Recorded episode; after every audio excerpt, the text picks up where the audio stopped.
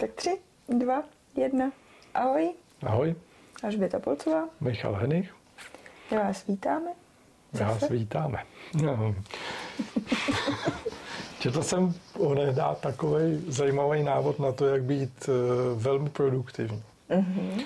Vstaneš asi tak ve 4 ráno, mm-hmm. dáš si výběh, takový lehonký 25-kilometrový výběh, po cestě zpátky hupsneš do rybníčka, tak aby si nezbudila čochtana, protože ten tou dobu ještě spí. A potom, když přijdeš, tak si nedáš si ještě snídaní, ale sedneš si k počítači, nepustíš si iDNES, ale pustíš si Outlook a tam najdeš 3 nejdůležitější věci, které tě dneska čekají. Ty si se píšeš na papír a dál si to úplně nepamatuju. Jo. Rozumím. A tak jsem to sem chtěl dneska přinést, protože mi to přišlo zajímavý. Teda ne ten návod, ten si nepamatuju celý, takže až tak úplně asi zajímavý nebyl, ale vůbec jako ten fenomén toho, proč to tak často, aspoň já teda mám pocit, že to čtu dost často, takovýhle návod. Jo, já souhlasím, já takový často vidím. Já tam většinou, když to čtu, tak jako, ano, v otužování se teďka, to je jako must. To začalo s covidem. Kdo se neotužoval, tak někdy ke konci 2020, tak stálo podál. No. Jo. A ano, já občas místo výběhu tam ještě mám jako moje sociální bublina, protože jsou všichni různě po světě, tak surfujou zase. Surfuju, jako ne na internetu. Normálně jako ocean prostě, nebo moře, když jako to není jo. Tam. Jo, to je nějaká divná sociální bublina, tady to moře úplně nemáme. Jo, no tak to víš, jako dneska mladí už prostě jsou free a můžou být všude po světě a přitom pracovat pro české firmy. Jo, chápu. To je moje stařešiny, už jsme víc v té České republice. Jo, vy se běháte prostě. Jo. No já jsem, jednu dobu jsem spolupracoval s takovým větším mediálním domem a oni mi to i říkali několikrát, že vlastně tyhle ty návody jsou děsně in v tom smyslu, že když potřebuješ čtenost, tak je prostě nejlepší dát do titulku 6 jednoduchých kroků, 12 stupňů. Ano. No. Jak něco udělat a teď tam dát ten výčet. Tak to je. Dokonce na to měli i tvrdý statistiky, takže nebyl to jenom pocit, ale opravdu, jo. Když tam něco takového bylo, tak to bylo třeba 4x čtenější. Takže ano, mohu potvrdit, tak se to dělá. Jo. No, jako můj pohled na to vlastně, když si z toho člověk vezme to, co je pro něj zajímavý a to, co nějakým způsobem jako jemu pomůže a do té doby to neviděl, tak proč ne? Ale co mě na tom vadí, a už jsem na to téma taky někde viděla nějaký článek, že to je všechno vlastně postavený maximálně výkonově.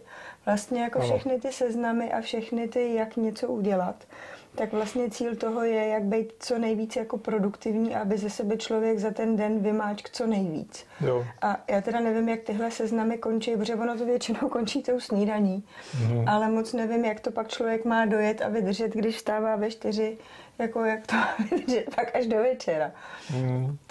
Večer nastane ve 4, no, odpoledne. Ano. No, tak to se mi stalo zrovna včera, protože jsem šel ráno do fitka a v 5 jsem ležel na gauči mrtvej a spal jsem, což se mi obvykle nestává. No jo. A v kolik jsi šel do toho fitka? Stával jsem o 5:30, začínal jsem před 7.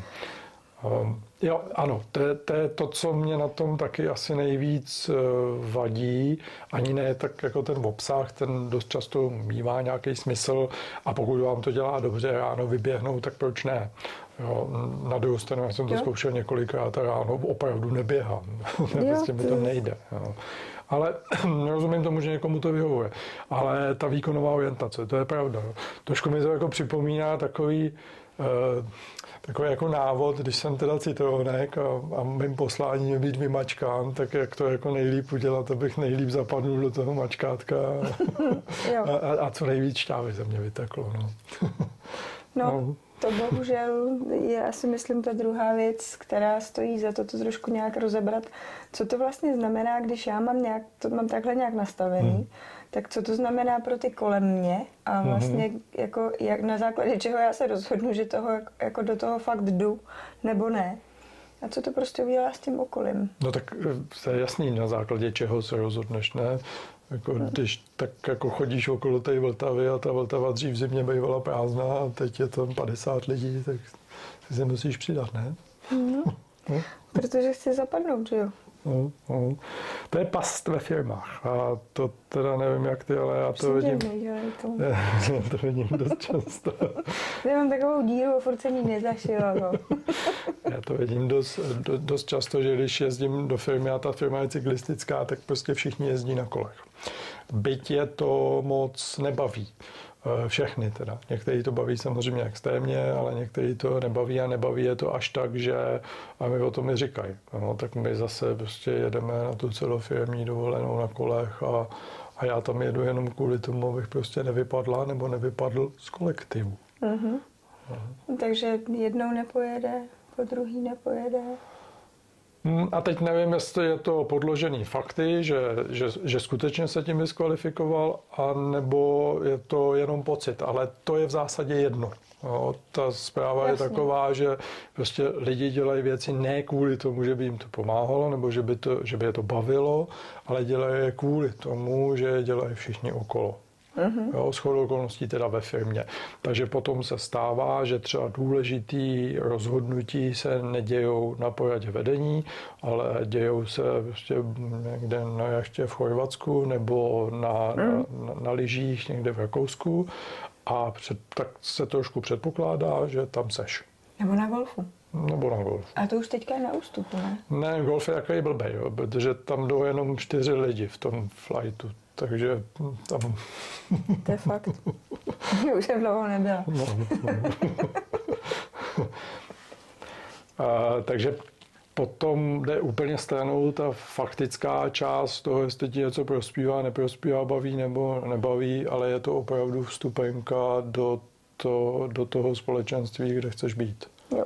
A tam je asi fajn jako zase udělat si tu úvahu, jestli je to opravdu to, co mě vyhovuje, to, co jako je něco, co mě nějakým způsobem nabíjí, je pro mě nějakým zdrojem, baví mě to, dává mi to i nějakou inspiraci a další jiné věci, cokoliv jako vám to může dát. A nebo jestli to právě dělám jenom kvůli tomu, abych někam zapadl a jestli mi to opravdu za to stojí, protože někdy i to je jako proč ne. Ale otázka je, jestli jako opravdu to lámat tak, že budu to dělat, i když mě to fakt jako nebá a spíš mě to nebá jako ještě víc než nebá. Ale dělám to a vlastně jako to je to, co mě tam drží a to asi jako pak není úplně ta cesta, která je dlouhodobě udržitelná, když nic. Tak je fajn si možná tohle uvědomit dřív, než se tohle stane. A pak ještě druhá věc, že je velmi důležitý si uvědomit to, že právě ty, ať už jsou to týmy v práci, nebo je to rodina, nebo jsou to jako kamarádi, jak moc nás ovlivňuje vlastně to, s kým se stýkáme, to, což mimochodem už, to je starý tahle hláška z toho filmu ze Samotářů, to je těma lidma, s jakýma ty se stýkáš, tak jenom si prostě uvědomit a zase si nějak popřemýšlet o tom, že opravdu to okolí nás jako ovlivňuje úplně jako maximálně i právě v těch věcech, tady v těch výkonových, do čeho se pak ženem a děláme to leckdy možná nejenom úplně pro sebe, ale právě proto jenom, aby jsme z toho nevypadli. A otázka je, jestli tam chceme zůstat nebo ne. A to myslím, že z těchto návodů nám tam jako vyskakuje hodně, no. Jakmile nějaký influencer prostě tohle spustí, tuhle lavinu a kolem něj se to točí, tak jako si položit tu otázku, jako opravdu to chci, nebo prospívá mi to? Což je možná teda zajímavá úvaha v okamžiku, kdy třeba uvažuji o změně zaměstnání a hledám si nějaké jiné uplatnění a uvědomit si to, že když třeba vstupuju do nějaké firmy, tak pravděpodobně to dopadne tak, že nejenom, že teda budu mít nějakou novou práci, ale taky mám okolo sebe nějaký nový lidi. Ty lidi mají nějaký zvyky, mají nějaký návody, teda, které jim prospívají, nějaký firmě sdílený. No a tohle je součást toho. Mě by zajímalo, co vy, jak to máte, jestli pozorujete, že něco děláte, protože by se to tak nějak jako mělo, nebo protože vás do toho třeba tlačí nějaká vaše bublina. A co třeba jste začali vy, nějaký takovej, jakou lavinu jste spustili? Spustil jsi nějakou takovou? Teď si úplně rychle nevybavuju, ale určitě jo.